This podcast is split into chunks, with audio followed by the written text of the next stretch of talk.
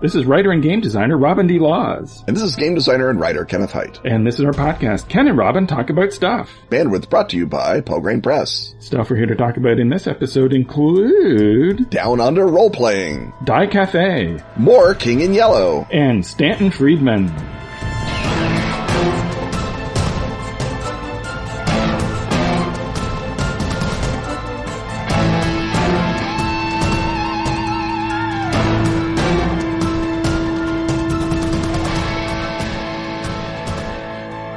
Over the Edge, the twisted RPG of counterculture conspiracy, weird science, and urban danger. Reimagined for its third edition by its original creator, Jonathan Tweet, for a new generation of role players. New narrative rules improve storytelling. New character traits propel drama. Every conspiracy, every character, and every location is given a fresh new twist. The Edge is the weirdest city in the world. Get into trouble, question your place in the crazed multiverse, take a draught of madness, transcend mortal limits. Fight a baboon! Along the way, you might find out who really controls humanity. Unless, of course, you've been working for them all along. Fast dramatic character creation, laser focused on creating dynamic protagonists. A simple 2 dice 6 resolution mechanic. Inject shocking, unexpected outcomes through good twists, bad twists, and twist ties. Three strikes and you're dead. But until you're risking that third strike, you can safely take big risks, electrifying gameplay with dramatic, exciting moments. Plan your trip to the island you only think you remember by visiting atlas-games.com slash over the edge. Or follow the link in the show notes. Please remember, Liberty is job one. disarmament means peace. It's polite to speak English. And of course, paranormal activity is perfectly legal. Thank you for your consent.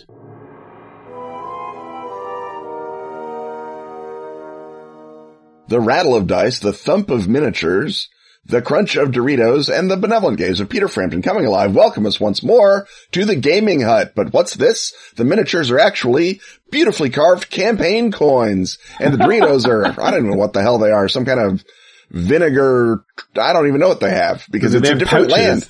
It's a Yeah. mysterious land. And Peter Frampton is upside down because we are heading to Australia thanks to Patreon backer Bill Cohen. Peter Frampton isn't just upside down, he's men at work. He's men at work, exactly. When, with the striking contrasts of a 230 year English occupation with millennia of indigenous culture, everything from bustling modern cities to remote natural vistas, Bill Cohen apparently works for the Australian Tourist Board, and a global reputation for cheery citizens and deadly wildlife, I've always felt like Australia was an ideal setting for RPGs, yet we always seem to get at best a brief mention, single tear falling up your face because you're upside down. How would you encourage GMs and parties to head down under? And I want to warn Bill Cohen and our other Australian friends and supporters and listeners that it is literally impossible that Robin and I will not attempt an Australian accent at some point during this segment. I don't know what would make you think that.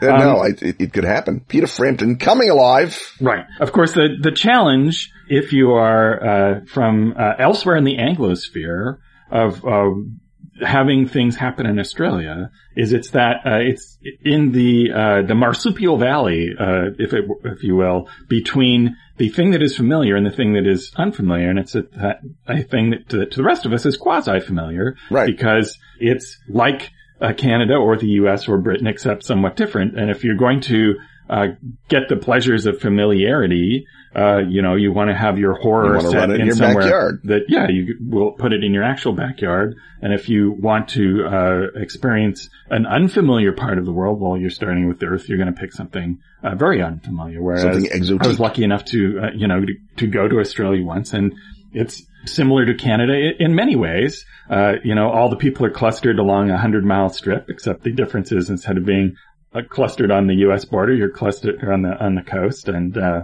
the, uh, the history of colonialism is quite uh, similar. Uh, Australia was somewhat more overt in uh, the way it attacked its indigenous population than Canada was. And, I and I should point out, by the way, that um, saying English occupation gives short shrift to the many, many wonderful Irish people who occupied Australia at the behest of Her Majesty's government. Yes, there's some involuntary colonization going on there, which of course is a thing that's uh, that's quite different. But you know, if you're in Australia, it's much like it's like it's difficult to buy an antacid at a corner store because the word is different and it's a different brand. And also because being the happy country, they never have upset stomachs. Apparently that's so. Uh, and you know, the, instead of having, uh, seagulls uh, grabbing your french fries in the park, you have, uh, big black ibises, which is pretty impressive. and now we're edging into Australia as wandering monster table. Well, yes, that, well, it was mentioned in the question that there are many dangerous animals to fight Yes. while you're there. So, so the question is,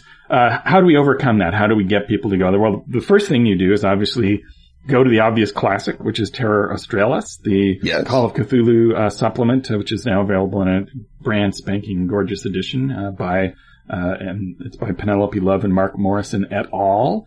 And uh, if you want to have Cthulhu adventures in in Australia, that answers the question. Buy that book and do what's in the book. Your problem is solve. And it's also good for any other horror adventures because it's not just uh, great races of Yith. There's also bunyips and all kinds of other Australian weirdness and, and magic and, and lore and creepity creatures, uh, in the book. It's not just straight up, uh, Shadow Out of Time, the book. It is more than that. Now, of course, Shadow of, Out of Time, the Lovecraft story, is set there, and briefly remind people what that story is about and what uh, your adventurers might encounter if they uh, get a sequel to that in modern day Australia. The Shadow Out of Time is about, of course, a, uh, a Miskatonic University professor who is possessed by one of the great race of Yith, uh, wakes up uh, with total amnesia, teaches himself uh, psychiatry in order to psychology in order to figure out why he has these strange dreams in this big period of amnesia, and traces a bizarre pattern of global myth to uh, an ancient uh, race of cone creatures that uh, occupies people uh, by mental projection into the future. And then uh, he publishes his findings, as you do. And sure enough, a guy in Australia reads the Journal of American Psychiatry for some reason and says, "Oh, those glyphs you described from your nightmares, I found them on a big rock in Australia. You should come down here and dig him up." And then sure enough, like an idiot, he does. And, uh, turns out it was not a dream. There was actually monsters in Australia in the Mesozoic past that, uh, did time nappings. And he re- realizes that that is indeed where he had been immured in a cone body, uh, back in the Mesozoic and goes and, and has a, a shrieking fit of the Jim Jams as a result. Right. M- moving toward horrible clues, uh, turns out, um, because I'm going to generalize based on a current news story and a thing that Lovecraft wrote about, uh, move toward horrible clues. So there's recently a story about a couple in New South Wales who discovered that uh, there was, as the uh, newspaper uh, charmingly put it, a graveyard hidden in the walls of their house. Uh, they were doing renovations and they found all of these temporary grave markers uh, stuck in the walls. So these are the markers that you put up before the actual headstones are put up. And it Right. just seems like sometime in the 1950s, somebody had a bunch of these spare uh, grave markers and, you know, uh, better not let them go to waste. So they put them on the walls, uh, as, you know, uh, jury rigged insulation or, or something. And then, then the woman in the story says, at first we were uh, rather spooked, but now that we know the story, uh, it's all very exciting. And that's, uh, how you can tell she's not a character in a role-playing scenario because Yeah. knowing the truth about grave markers is exciting, but never reassuring. So, uh, uh, that can be a scenario right there. Now, uh, the uh, mockers and uh, scorners in the audience will say, "Hey, Robin, we could just move that concept uh, to uh, our hometown." But no, no, no, you have to do it in New South Wales. Um, so, what other weirdo things uh, happen in Australia that we can uh, wrap scenario concepts around? I think one of the weirdest and most crazy things that happened in Australia is a thing that I, if it had happened in America, people would never shut up about it. But apparently, uh, Prime Minister Harold Holt was out swimming in, you know, the ocean, whichever ocean it was, uh, in 1967, and he vanished. Just disappeared right off the beach, swam out to sea and went away. And this is just a thing that Australians, I guess, are okay with because again, they've, they've internalized that the whole surrounding ocean of their, of their little island is full of deadly poison swamp monsters. And so that's just what happens when you go swimming. There's a one in nine chance that you'll vanish forever. a, a shark can eat your prime minister. Well, they they do have pretty. Uh, they have a lot of prime ministers there. They have a, a lot of turnover. So losing one to a shark. I mean, is, yeah, I mean, but that's, that's just because they're, they're excited. They, Yes. they, they like having prime ministers. It, it makes, it makes for a change. And you get to say, uh, that, that, that's the prime minister there. He's buying crisps right. or whatever. And and one thing that could have happened to him in, in uh, other than being eaten by a shark is that uh, it is also well known that Australia has teleportation gates. And boy, does it need them because uh, even conventional air travel there is somewhat exhausting. But Charles Fort reports there is a case of a, a man in uh, the uh, Victorian era who was walking along Euston Road in London, and then all of a sudden, the next thing he knew, he was uh, working in Australia as a farm laborer. Uh, so not only are there teleportation gates, but apparently there's some sort of indentured servitude that comes with them and, and lost time. That- that's why that- they have to have so many prime ministers. They trade them for farm labor. Right. They're being, they're being teleported. Now, I, I think a lot of us would like to teleport some of our political leaders. I can think of a couple. Just the two. Right. But the, the notion of missing time, of course, brings us to uh, UFOs. And there are some uh, major UFO cases, uh, and some of them are kind of echoes of uh, famous cases. So there's the Cahill abduction, in which classic uh, gray aliens show up, and it's um, much like the Barney and Betty Hill case, but it happens in '93. Ah, well, they, I mean, that's, that, that may just be, you know, that they were behind the times. Well, yeah, maybe even the aliens are taking a while to, to get to Australia. Right. Yeah. I mean, they've, they've got to, they've got to change planes in Hawaii and it's just a nightmare. There's also, uh, a, a lot of sort of standard, uh, UFO sort of, you know, you can just look up Australian UFOs, but Australia has its own, uh, Bermuda Triangle, just like the Bermuda Triangle or the Dragon Triangle in the North Pacific or the Michigan Triangle in Lake Superior or wherever the hell it is. I mean, we have our own triangle. We're not, we don't make a big deal about it, but Bass Strait is apparently even for Australia a dangerous strait to be in and they keep losing ships and planes there.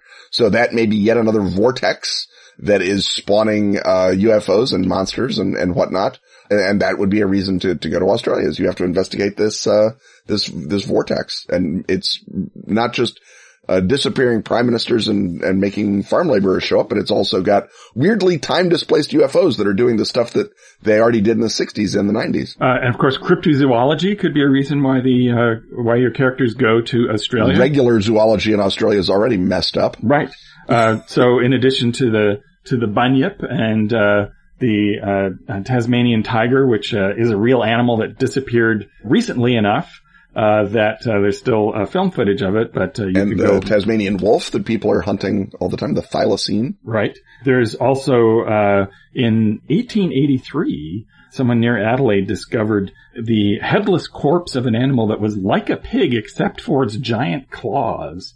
Uh, so you could be uh, headed there to find out what the heck happened with that, or uh, you could uh, have uh, sort of an outback invasion uh, scenario where they um, you play the doughty members of a uh, rural community as the uh, non-headless versions of these creatures uh, suddenly appear and decide to uh, wreak clawed porcine vengeance upon you. Uh, they've got a yowie, which is another kind of a monster. It's like a, it's a, it's like their Bigfoot, except it rips people's heads off instead of just being a gentle giant. It figures that, that, that it would be a malign, uh, poisonous Bigfoot. yeah, probably. It probably has poison spurs in its feet like a platypus. Yes. Speaking of things that are poisonous, uh, things also fall on Australia. Now, profound students of uh, Charles Fort will know that uh, weird things fall everywhere, uh, and so uh, spiders will sometimes uh, fall out of the sky. It's not the only place where that happens.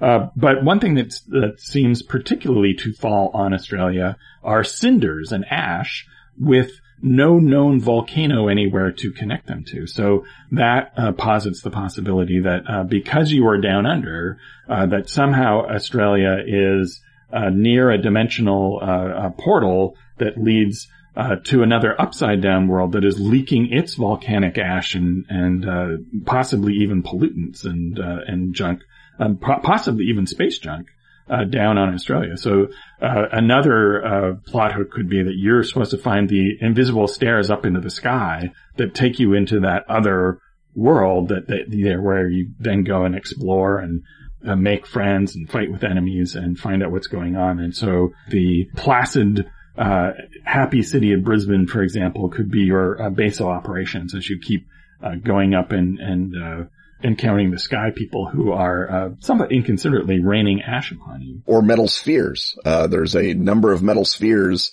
turned up near Broken Hill in 1963 that no one could explain what metal spheres were doing at all, but certainly at Broken Hill. And, uh, again, like disappearing prime ministers, everyone said, well, you'll get spheres, I guess, and then moved on with their lives. I think Brisbane though is a, is a thought in sort of regular history because that was MacArthur's headquarters during World War II. So during the World War II years, Brisbane will be blown up into one of those giant sort of a million people going and doing things type places that uh, role-playing adventures can tend to happen at. And whether you use that as your jumping off point for Pacific Theater Adventure or for Cargo Cult Adventure because you're going into the Solomon Islands to root out um, uh, uh, magic and whatnot, or you're just in Brisbane because everyone is in Brisbane who has any money to spend and you need money for your trip to Skull Island or whatever else you're doing. I mean, Australia makes a great uh, home base for anyone who's doing sort of the Indiana Jones era pulp adventure in that era, as well as, you know, the rest of Australia is, is lovely too, but Brisbane's where you've got any kind of NPC can show up in Brisbane and it totally makes sense in 1943. Uh, now speaking of, uh, the, the, world of, uh, of history, uh, that brings us to espionage and, uh, what is Project Bolide? Project Bolide is actually the Australian government's, UFO, uh, search, group. It's their version of the Project Blue Book and uh, they ran it, uh, uh, I guess, out of Canberra, where you would run things if you're the Australian government. And it, it it's a great employer or mysterious toady uh, to majestic, depending on what side of the of the fence you want to be on when you're out UFO hunting in the 60s, 70s, and 80s. Uh, so since it's the 60s, that uh, your Fall of Delta Green characters can go to Australia. Of course, there's a connection between Australia and Vietnam, which features yes. heavily in uh, Fall of Delta Green. So, uh, your prime minister disappearance happens in, in 67. 67. The metal spheres happen in 63. Uh, how else would you uh, get Fall of Delta Green characters involved in Australia? I mean, part of it is that they can be, you know, assigned to go locate the old Pnakotic library, or perhaps there's more, I mean, again, it's a whole library. Maybe the books have been dug up by somebody and are being sold on the Australian black market and they have to go there and shut it down uh, find out who has broken security on the, uh, site and, uh, is digging around in it. And I believe that in Delta Green official continuity, that site is guarded by the cult of transcendence, but certainly if it's the cult of transcendence, it's already corrupt and evil. So they kind of let their, um, uh, their guard down. Or you can say that it's actually a, a project Pisces, which is the British government's mythos fighting, uh, agency, that it's a project Pisces no-go zone and that there's some sort of corruption in Pisces or perhaps uh, a combination of the two, that it's officially Pisces, but Cult of Transcendence has got their own man, uh, actually running it and you can do a sort of a Quatermass, uh, type adventure in this giant, a facility in the middle of the western desert that is also producing horrifying grimoires written in absolutely indestructible paper, which is what the Great Race of Yith wrote all their books on. And finally, Ken, what is the Somerton Man case? Somerton Man needs his own episode, I think, but he shows up, he washed up on the beach or was found dead on the beach. I guess we don't even know he washed up, but he was found dead on the beach in December 1948 again, possibly as a trade for some unknown prime minister. Uh, and he has in his pocket the last page of a copy of the Rubaiyat of Omar Khayyam. Uh, so the word tamam shud is written on a scrap of paper, on that scrap of paper, which is Persian for finished. And that's it. That's what we know. And there is a million uh, versions of, of theory about it. There's, there's a whole book about it that I think Dennis Detwiller gave me one. There's all manner of, of stuff about it. And it's just a one dead guy and it is, and because again, worrying about your actually vanished prime minister would be too hard or something. Australians have gone in, gone yard on figuring out what this dead guy is doing with, uh, Rubaiyat in his pocket in 1948. And was he a spy? Was he a time traveler? Was he a mystic? Who knows? In that case, let's uh, let's consider that a teaser.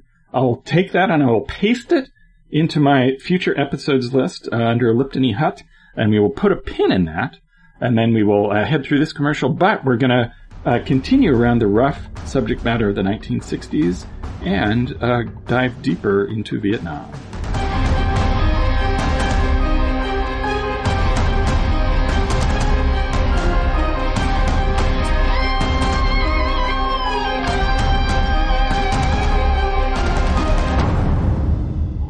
In the 1960s, the CIA hunted Yeti in Tibet, built aircraft that touched the edge of space, and experimented on mind control. But there's more to that story. In the 1960s, the FBI infiltrated occult movements, wiretapped congressmen, and winked at the mafia. Yeah, but there's more to that story. In the 1960s, the Marines invaded Cambodia, the Navy listened to the Pacific Deeps, and the Air Force covered up UFOs. Oh boy, is there more to that story. Those stories all touch the surface of the secret world, the poisonous, unnatural world of the Cthulhu mythos. A government program named Majestic tries to weaponize the unnatural.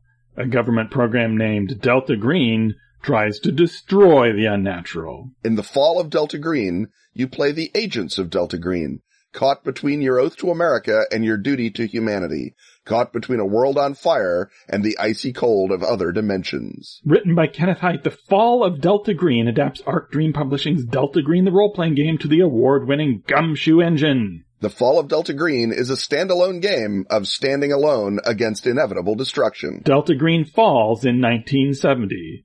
The world falls shortly thereafter. The Fall of Delta Green. Grab it in your store or from the Pelgrane Press website. It's Delta Green. It's the 1960s. In Gumshoe. What are you waiting for? The end of the world?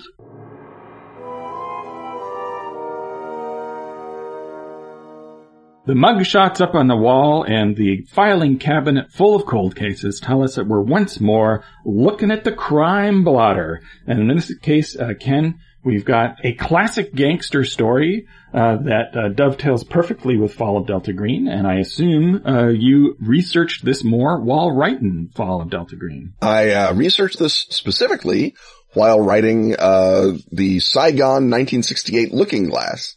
And as you know, when I write these little looking glass guides to a, to a city, I try and describe what the organized crime situation is. And I discovered Dai Cathay and I was so excited because right. this guy, when Vietnam starts making movies, and I think they are just beginning to start making movies, uh, for national, global release now. Yes. Uh, they, they, there are some uh, Vietnamese action movies and boy, does this follow the classic gangster movie pattern. Every movie out of Vietnam, every gangster movie out of Vietnam is going to be about this guy. This guy, this is the, this is going to be the Al Capone story. It's just going to be telling Scarface. This is Vietnam Scarface. Right. Cause all, all the gangster movie tropes, uh, was the, come from Warner Brothers. They were ripping things out of the headlines and it turns out that, uh, patterns persist over time and place. Yeah. It's weird. Not to get all Cesar Lombroso on you, but yeah. So, uh, Dai Cathay uh, is the name of uh, someone who had a meteoric rise from uh,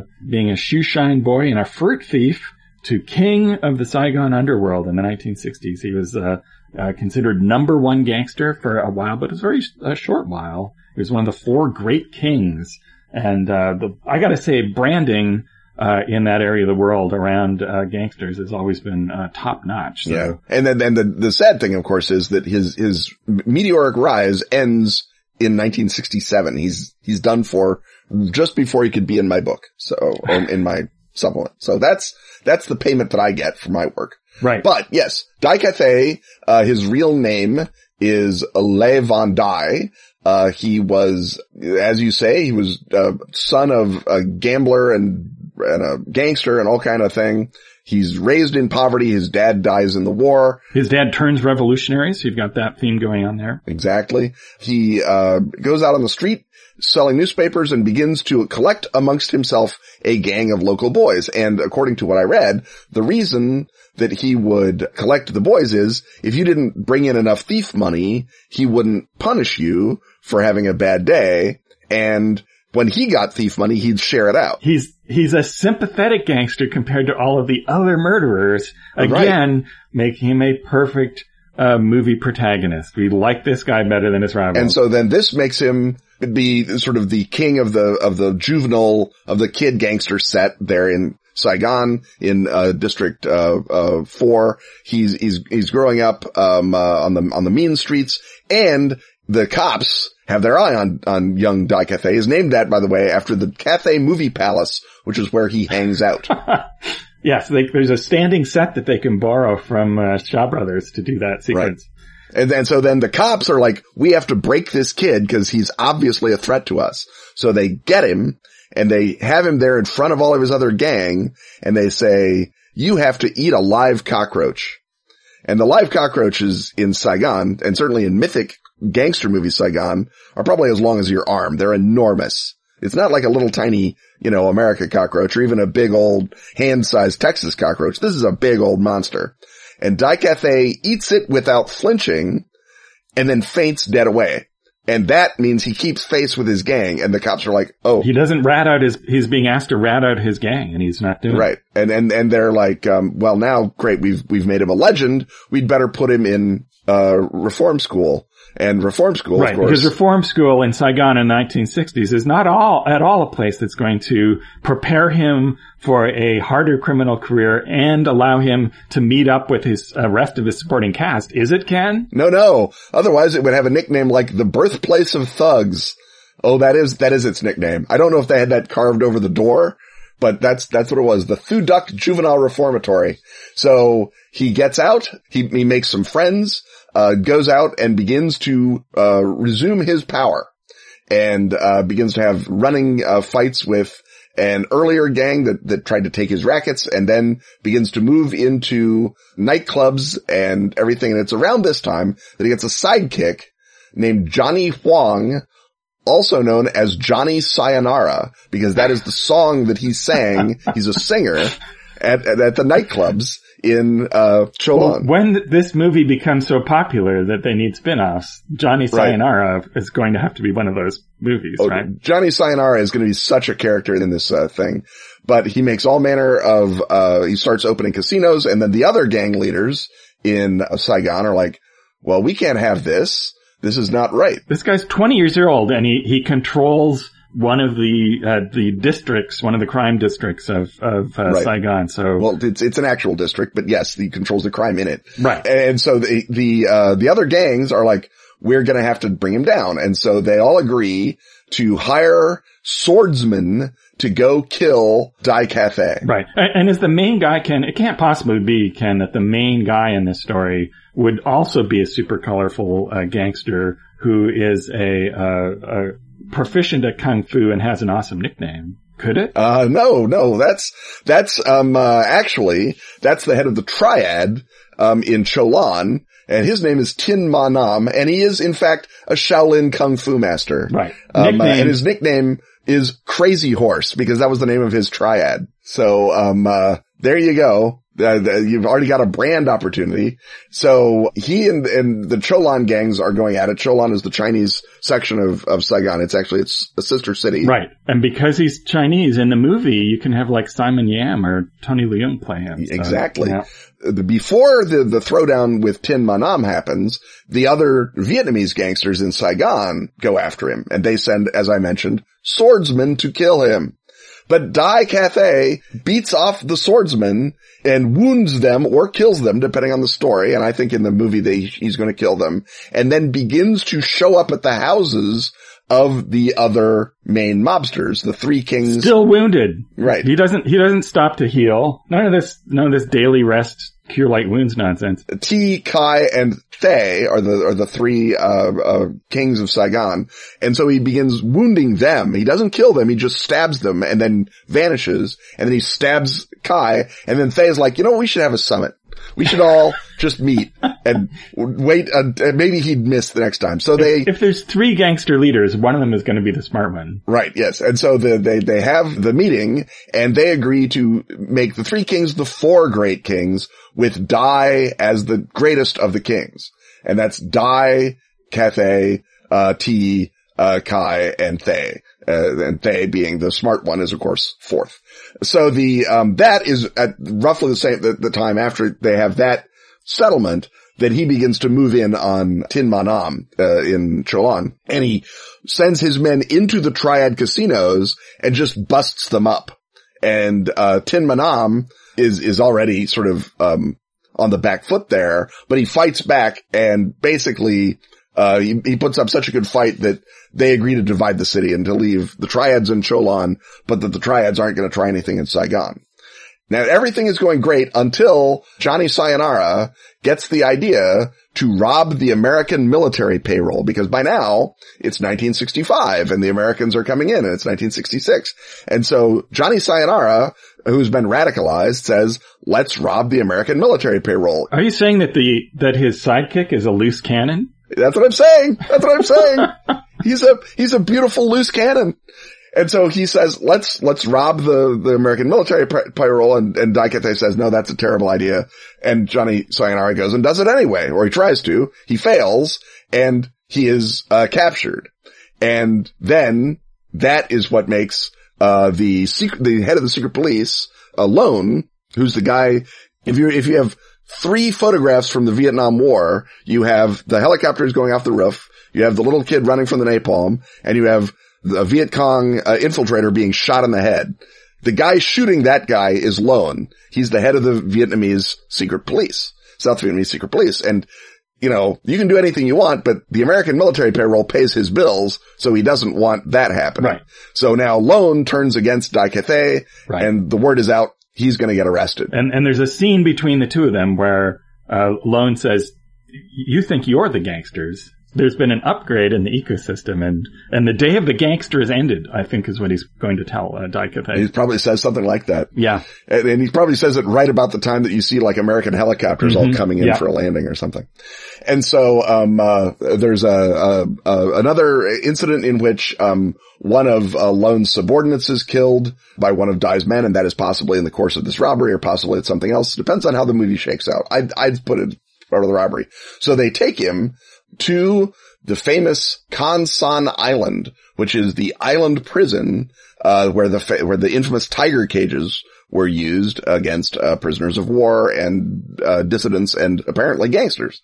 And it's Quoc prison, which was an unescapable prison. And he was put onto this, uh, into this prison. And of course he escapes from it. And he escapes in early 1967. And so they're leaving the camp, but, uh, as they're leaving the camp, they get turned around in all the confusion. And instead of running towards the beach where they can get away, they run into the inland and apparently disappear and are never heard from again or possibly are gunned down by the South Vietnamese army. Either one of those is a great ending to our story, uh, depending on if we want him to come back in, in secret for some other sort of weird thing. Yes, you can have the coda where it turns out he's, uh, alive in Macau with a mustache. Exactly. He turning around and, you know, um, uh, he hears the song Sayonara come on, or he pays the, the girl to sing Sayonara at the, at the bar. So he's, he's 27 when he's, um, uh, gunned down on, uh, uh, Con Son Island. And that's the end of Dai Cathay. And do, do we know what happened to Johnny Sayonara? Uh, Johnny Sayonara was apparently killed during the attempted heist of the U.S. Army payroll. Uh, that's what happens to the loose cannons. Exactly. The Ed Norton character is gunned down. Oh man. Well, uh, I think on, on that note, uh, we can all, uh, uh, just hurry up Vietnamese, uh, film industry, um, make this movie. We've already seen it in our heads, but we actually do, do want to see it. Uh, and it's time for us, uh, to, uh, head on through this commercial to see, uh, what lies on the other side.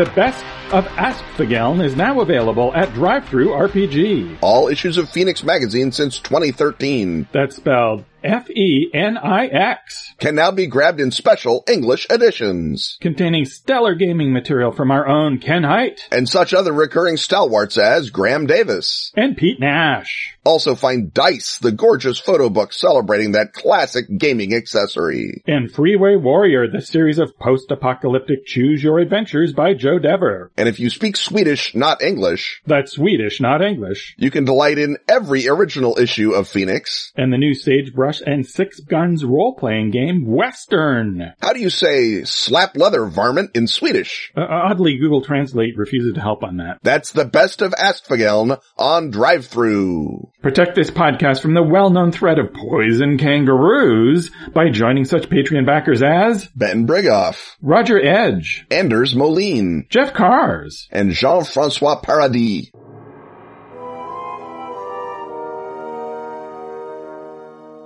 Okay, it's time once again for Ken and Robin to recycle audio. And we're still working our way through the uh, rich motherlode of our Yellow King panels at CarcosaCon. And this is the uh, point in our uh, second panel, the one about the Yellow King uh, mythos.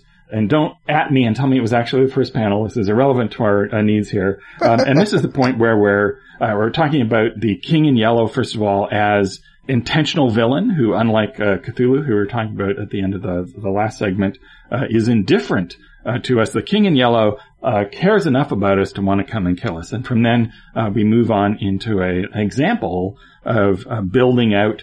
From the four stories that Chambers left us into a, a broader series of stories, and that example is my short story collection, New Tales of the Yellow Sign. So let's go back in time and see what we're talking about at CarcosaCon. But as storytellers, it is uh, more potent to have uh, villains who want to do something, and it's not entirely clear uh, what it is from uh, that the Yellow King uh, wants to do. He does represent, uh, in a way, a cosmic or elemental force, but that force is not wind or or water or ancientness or being a gate. Uh, but rather a force of irrationality. Uh, and we uh, can sort of impute this uh, onto him from the effect of the uh, book about him and what it does.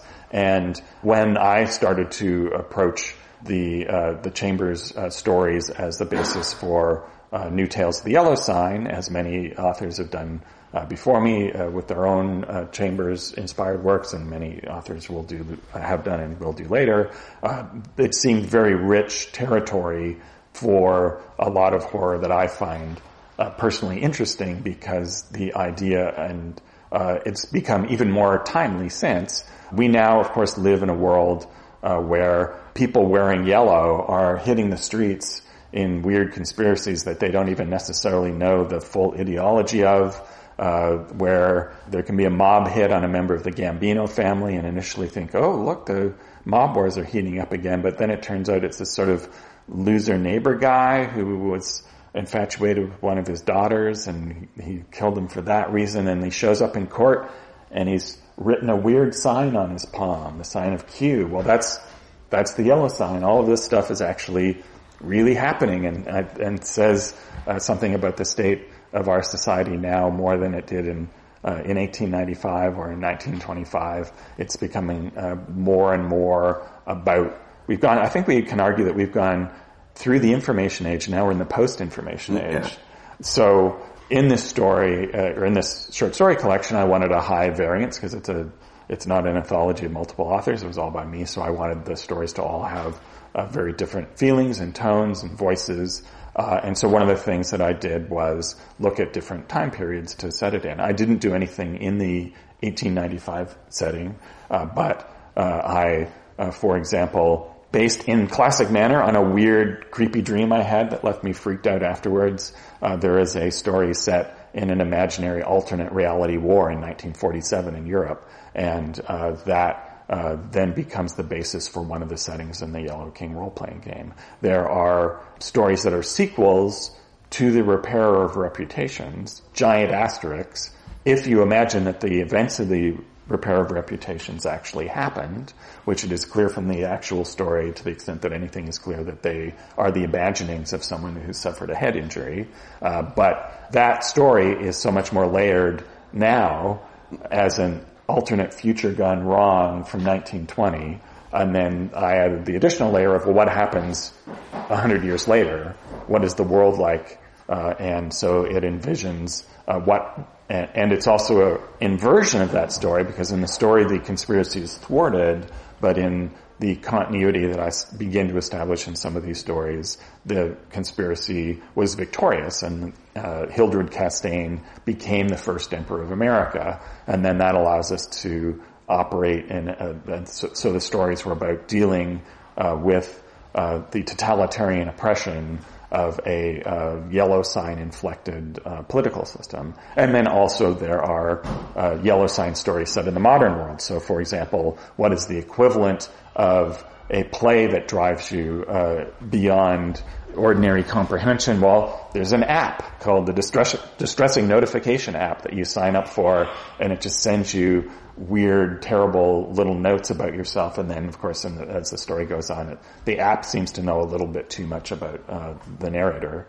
Uh, Ken, are there, uh, in the process of doing annotations for the Yellow King, you looked into the broader corpus of right. writers who are also sort of creating an interrelated uh, mythos. And what stood out for you there? I mean, the Yellow King basically can be before and after John Tynes. Uh, before Tynes, the only really great successor to Chambers is a story called River of Nights Dreaming by the great Karl Edward Wagner, who, if you don't know him, is one of the unsung heroes of American horror fiction. And River of Nights Dreaming is his version of Cassilda and Camilla's unconventional home life, I guess I can say without spoiling anything. And that's very much about language and it, it is in its way a story about decadence in the same way that Chambers is writing a stories about decadence, but where Chambers is writing horror stories about decadence, Wagner is sort of showing the other side of it. And then John Tynes comes along and writes a, a series of, of, short stories called uh, Breadalbane, Sesostris, and um, what's the third one in this? Ambrose. And those are written at the same time that he's writing two essays, one called The Road to Hali and one called The Hastur Mythos, that basically act as the seed pearl for this transformation of Hastur in gaming culture from Derlethian squid alien to embodiment of entropy and uh, despair. Tynes's Hastur is is not, uh, or Tynes's Yellow King is not necessarily Robin's Yellow King, but they are both truer to Chambers and more relevant to the 21st century. Then after Tynes, and I'm not sure that he's necessarily the the key that turns it, but it is after Tynes that you see a huge uprush in yellow mythology uh, short stories. Uh, a, a, mediocre edit, uh, writer and pretty good editor named Joe Pulver has made sort of a career of assembling Yellow King anthologies. There's another uh, couple of very very good ones um, by some people. Uh, the great uh, Brian Keene, who is one of those guys who operates on the if I write enough material, the 10% that are great is going to be a really big corpus of work and he has a very good Yellow King story called uh, "The King in Yellow," in which an Elvis impersonator stars in an experimental play uh, that ruins the lives of everyone who sees it. Um, and it's a it's a it's a basically it's a retelling of the King in Yellow story, but again for the sort of hipster theater scene. I think uh, Keene's story actually could take place in Robin's universe very very much. Um, there's a lot of very similar uh, approaches to that. And I wrote my own King in Yellow story called La Musique de l'Ennui, which is a crossover that uh, the world needed between The King in Yellow and The Phantom of the Opera. Um, and so it's about a, a, woman who is obsessed with Phantom of the Opera fandom, uh, who, because she is desperately trying to reach the Belle Epoque, reaches the Belle Epoque, but not the good one. And it's sort of, uh, to the extent it's, it's about anything, it's about fan culture and nostalgia and how you shouldn't let that run your life but also it's a cool excuse to make up cool shit about Gaston Leroux. The, uh, there's a couple of threads to pull on here. Uh, one of them is that I think it's telling that uh, John, who was writing in the 90s, uh, focused on despair yeah. as the uh, key point of the uh, Yellow King, and whereas I'm looking at him a little bit later and going, oh, reality going sideways, yes. and people's entropy, sense, entropy yeah. well, not, not, even entropy, but irrationality, right? The, yeah. and that the force of a bad idea can cause supernatural harm in the world. And one of those reflects uh, 90s culture and another mm-hmm. one reflects things uh, that were beginning to happen when I was writing those stories and really started happening after I wrote them. And um, of course the interesting and fun thing to me at least is that your interpretation of the Yellow King is very similar to Chambers's in that he's also very explicitly writing about a bad idea that causes harm in the world and his bad idea was artistic modernism. Mm-hmm. And if you did it, it was going to ruin everything, and you shouldn't did it. And Robin, of course, uh, not uh, being a, a guy who knew Monet and Gauguin and thought that they were going off on the wrong foot, being rather the opposite of that, uh, still finds his way back to Chambers's uh, original uh, use for the Yellow King is, is delightful to me.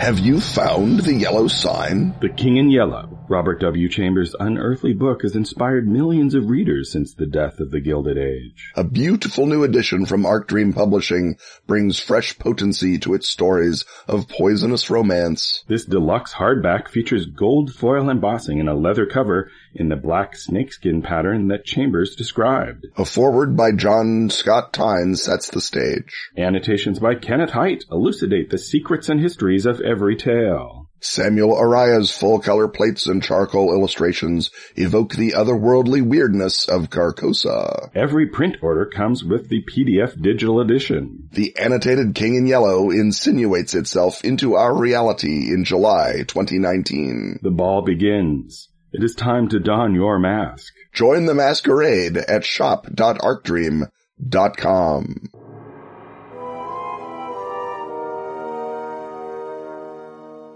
It's time once again to enter that most ambiguous of huts, the hut that we're not really sure where it falls in between uh, magic and just regular history and strangeness. And oh, but wait a minute.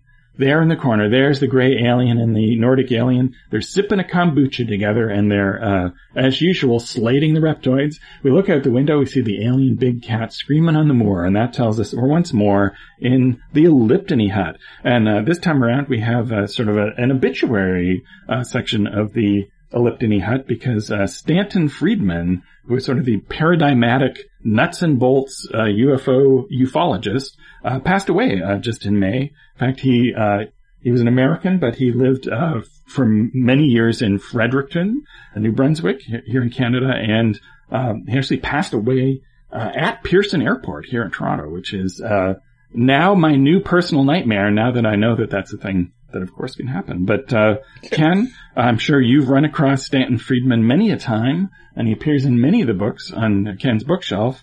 Uh, so you want to uh, start uh, telling the Stanton Friedman story? I mean, the Stanton Friedman story. I mean, I, it's sort of a, a, beautiful link between us because he went to the University of Chicago, and then he found love and moved to Canada, where he died in Pearson Airport. So, sort of a Ken and Robin story already. Uh, he got a degree in physics, worked as a nuclear physicist for the private sector for General Electric and Westinghouse and McDonnell Douglas and all kinds of other companies.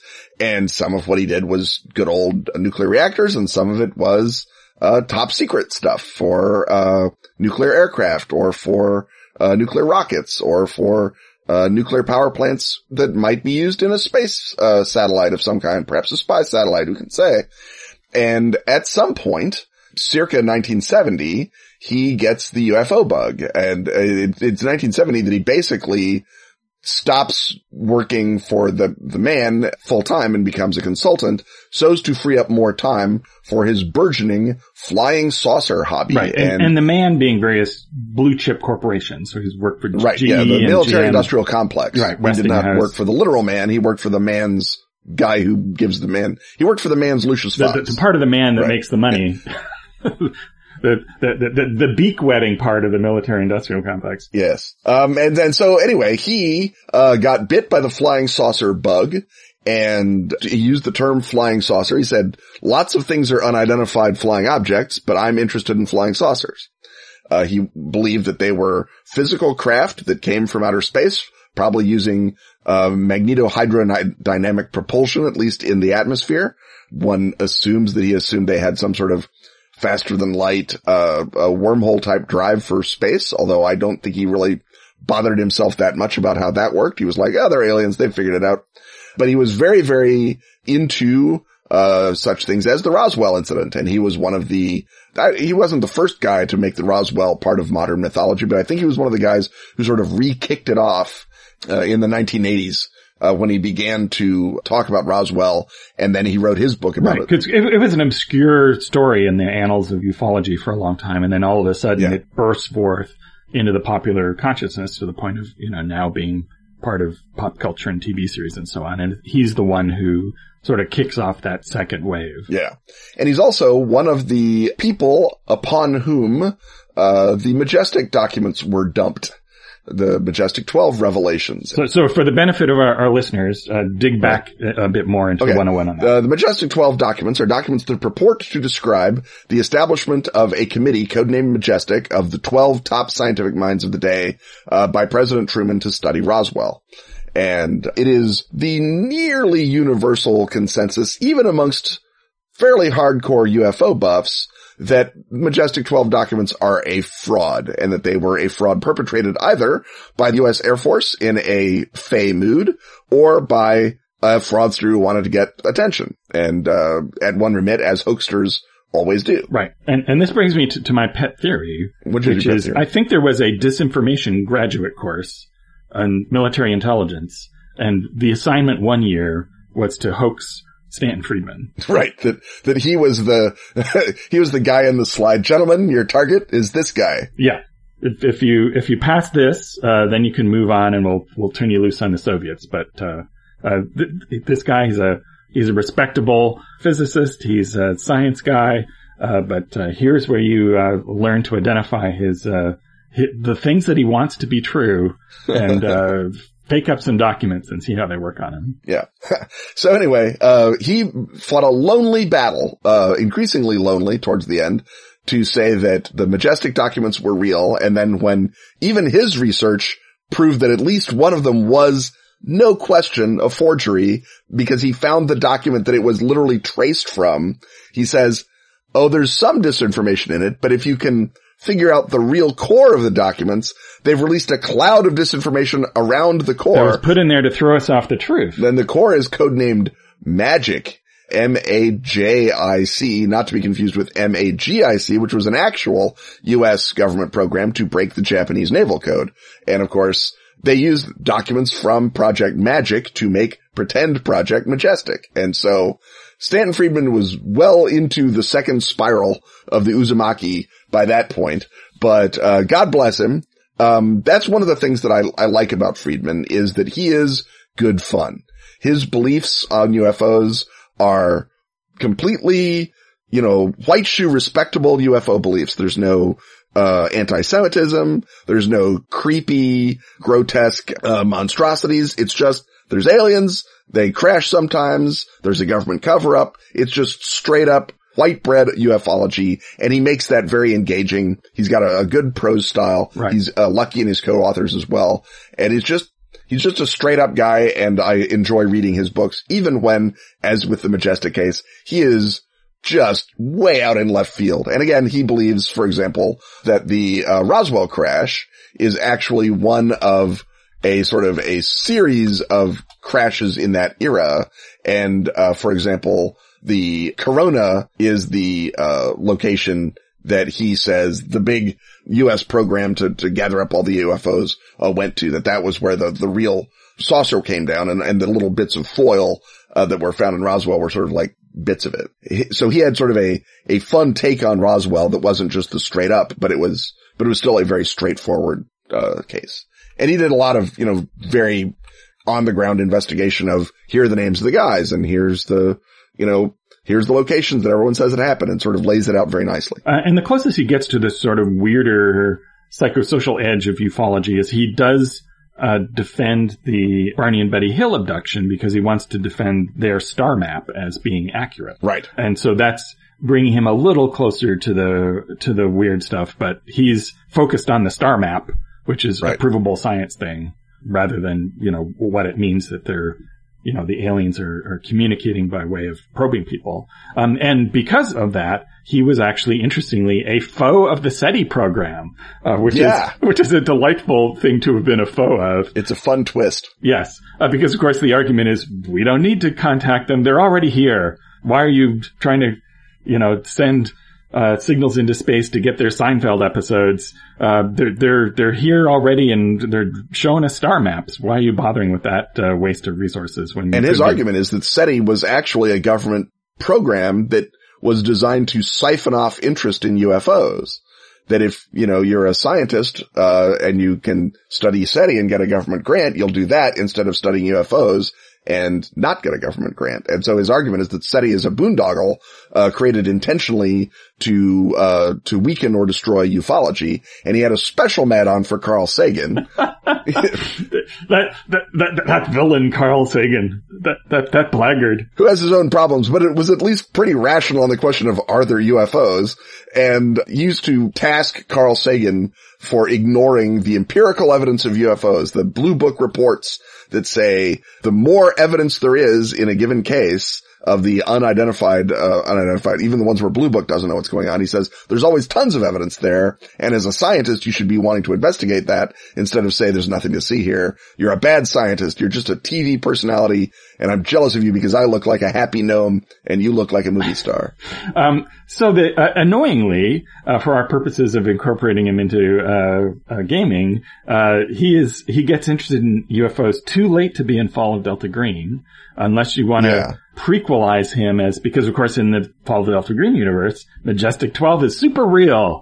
And, you know, he's already in our gaming because of his, uh, popularization of, of that uh, story and his popularization of uh, Roswell. But as a figure who appears in a game, uh, what Well, in, would 19, we? in 1968, he does testify to Congress that he believes UFOs are real. So he he just hasn't gone full bore yet. So he can be in. He hasn't, he hasn't gone, he hasn't gone, gone full, uh, gray yet. He's, he's still maintaining a plausible cover life as a Right. So he can be he can be the deep throat for the characters, leading them to Majestic Twelve if they don't already know about it, or, or he can be the guy whose stumbling uh, investigations threaten to uncover something about Majestic 12, but reveal just enough that the players can uh, follow in, and then they have to keep uh, NRO Delta from just murdering him because they're like that would be too obvious, and also he's our source now.